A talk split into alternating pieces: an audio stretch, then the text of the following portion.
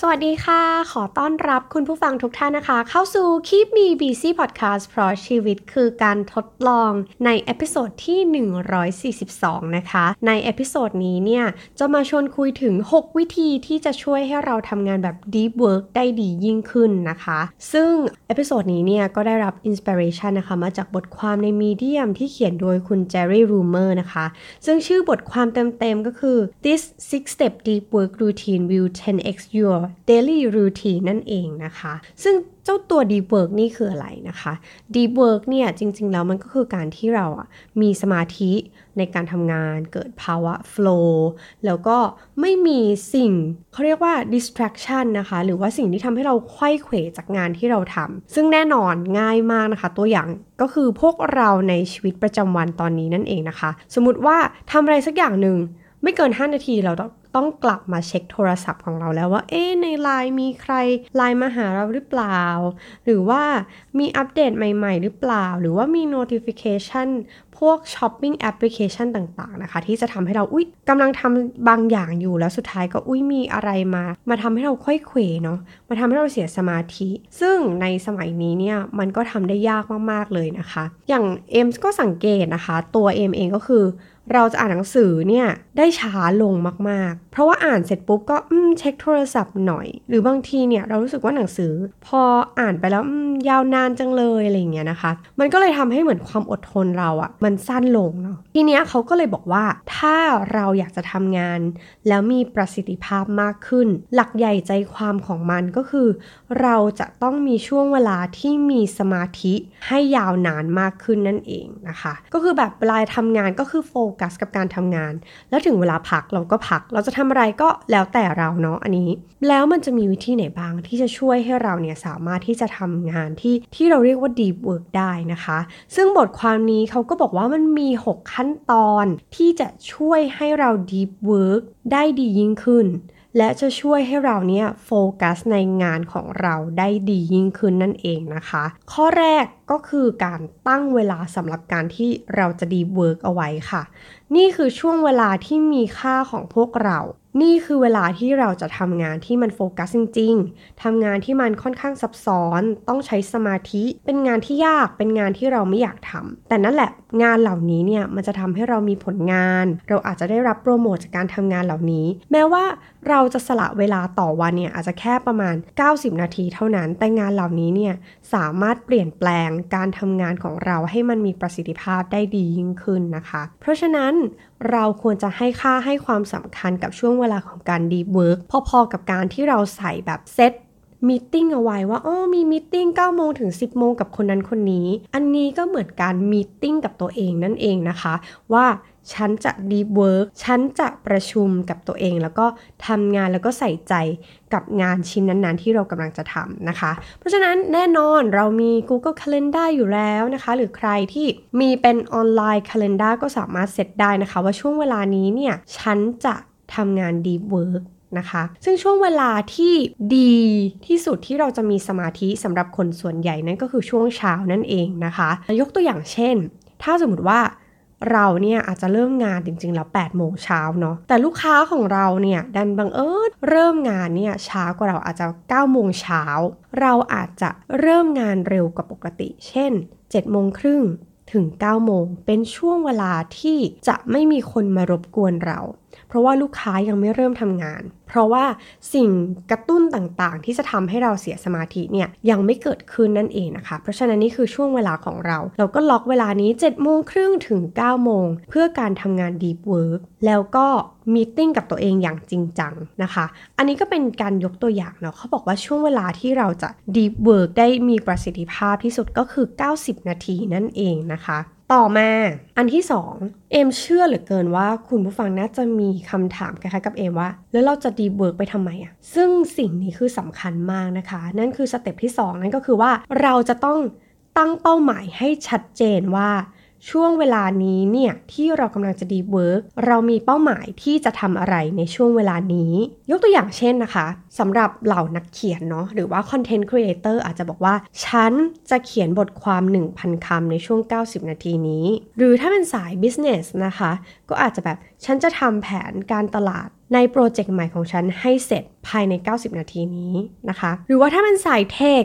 ฉันจะเขียนโปรแกรมสำหรับแอปพลิเคชันใหม่ ให้เรียบร้อยภายใน 90 นาทีนี้นะคะ ยิ่งตั้งเป้าหมายให้ชัดเจนเท่าไหร่ มันยิ่งจะจูงใจให้เราอยากจะทำให้สำเร็จให้เสร็จในช่วงเวลานั้นมากเท่านั้น และจะทำให้เราโฟกัสมากขึ้นนะคะ แต่เมื่อไหร่ก็ตามที่เรารู้สึกว่าอืมเราจะ deep work จะทำอะไรอะ มันก็ไม่รู้จะทำอะไรดี มันก็ไม่มีอะไรเลยอย่างเงี้ยค่ะ มันจะทำให้เกิดความแบบ distraction ได้ทำให้เราเริ่มไขว้เขวเริ่มเสียสมาธิว่าจริง ๆ มันก็ไม่ต้อง deep work ก็ได้นี่นาอะไรอย่างเงี้ยนะคะ เพราะฉะนั้นข้อนี้คือข้อสำคัญนะคะว่าเรา deep work ไปทำไม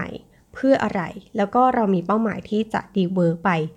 ทำไมนั่นเองนะคะ ข้อที่ 3กำจัดสิ่งที่จะทำให้เราเสียสมาธิได้นะคะ ไม่ต้องคิดนานศัตรูตัวฉกาจของพวกเราที่ขโมยเวลา ขโมยโฟกัส หรือว่าขโมยสมาธิของพวกเราส่วนใหญ่ก็จะเป็นพวก digital device ต่างๆนะคะ ไม่ว่าจะเป็นโทรศัพท์มือถือ iPad โน้ตบุ๊กคอมพิวเตอร์ หรือว่า notification ที่เกิดขึ้นจาก digital device เหล่านี้นั่นเองนะคะ เพราะฉะนั้นในช่วงเวลาที่เราอยากจะ deep work เนี่ย ดีที่สุดก็คือปิดโทรศัพท์ไปเลย หรือว่าอะ ปิดโทรศัพท์ไม่ได้ เราอาจจะปิด notification ต่างๆนะคะ ที่มันอาจจะรบกวนเรา หรือว่าเราอาจจะ airplane mode ในช่วงเวลานี้ นะคะ หรือว่าปิด notification ตัวอีเมลต่างๆ หรือไลน์ต่างๆ ที่มันจะมารบกวนช่วงเวลา deep work ของเรานั่นเองนะคะ อันนี้ก็ต้องลองถามตัวเองดูว่า จริงๆ แล้วสิ่งที่ทำให้เราค่อยเขวสิ่งที่ทำให้เราเสียสมาธิเนี่ย มันเกิดขึ้นจากอะไรมากที่สุด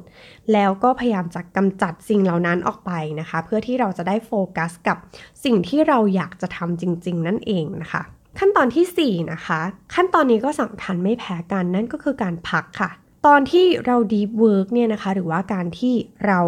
โฟกัสกับอะไรมาก ๆ ใช้สมาธิกับอะไรมาก ๆ เนี่ย สมองเขาจะทำงานหนัก แล้วก็ใช้พลังงานมาก ๆ เลยนะคะ เพราะฉะนั้นเนี่ย หลังจาก 90 นาทีที่เรา deep work แล้วเนี่ยนะคะ เพื่อให้เราสามารถจะ recharge ตัวเองกลับมาได้ เพื่อที่จะให้เรากลับมาโฟกัสได้มากขึ้นเนี่ย เราควรจะพัก เบรกสัก 20-30 นาทีนะคะ เพื่อไปอาสูดอากาศยืดเส้นยืดสาย ดื่มกาแฟฟังเพลงหรือว่านั่งทำสมาธิก็ได้เหมือนกันนะคะ อันนี้ก็แล้วแต่เรา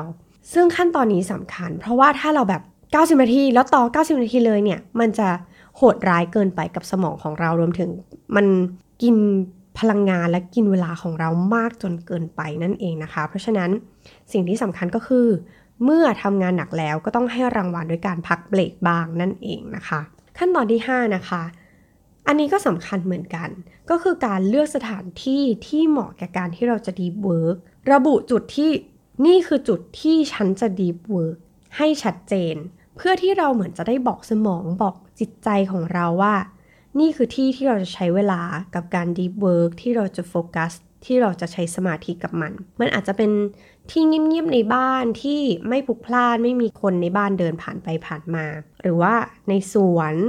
ในมุมเงียบๆนะคะ หรือว่าในร้านกาแฟที่คนอาจจะไม่ได้เยอะ หรือว่าแม้ว่าจะมีคนเยอะ แต่ว่าเราอาจจะใส่หูฟังที่มี noise cancellation อะไรก็ได้นะคะ เพื่อที่เราจะได้ตัดเสียงรบกวนต่างๆ หรือว่าสิ่งที่จะมา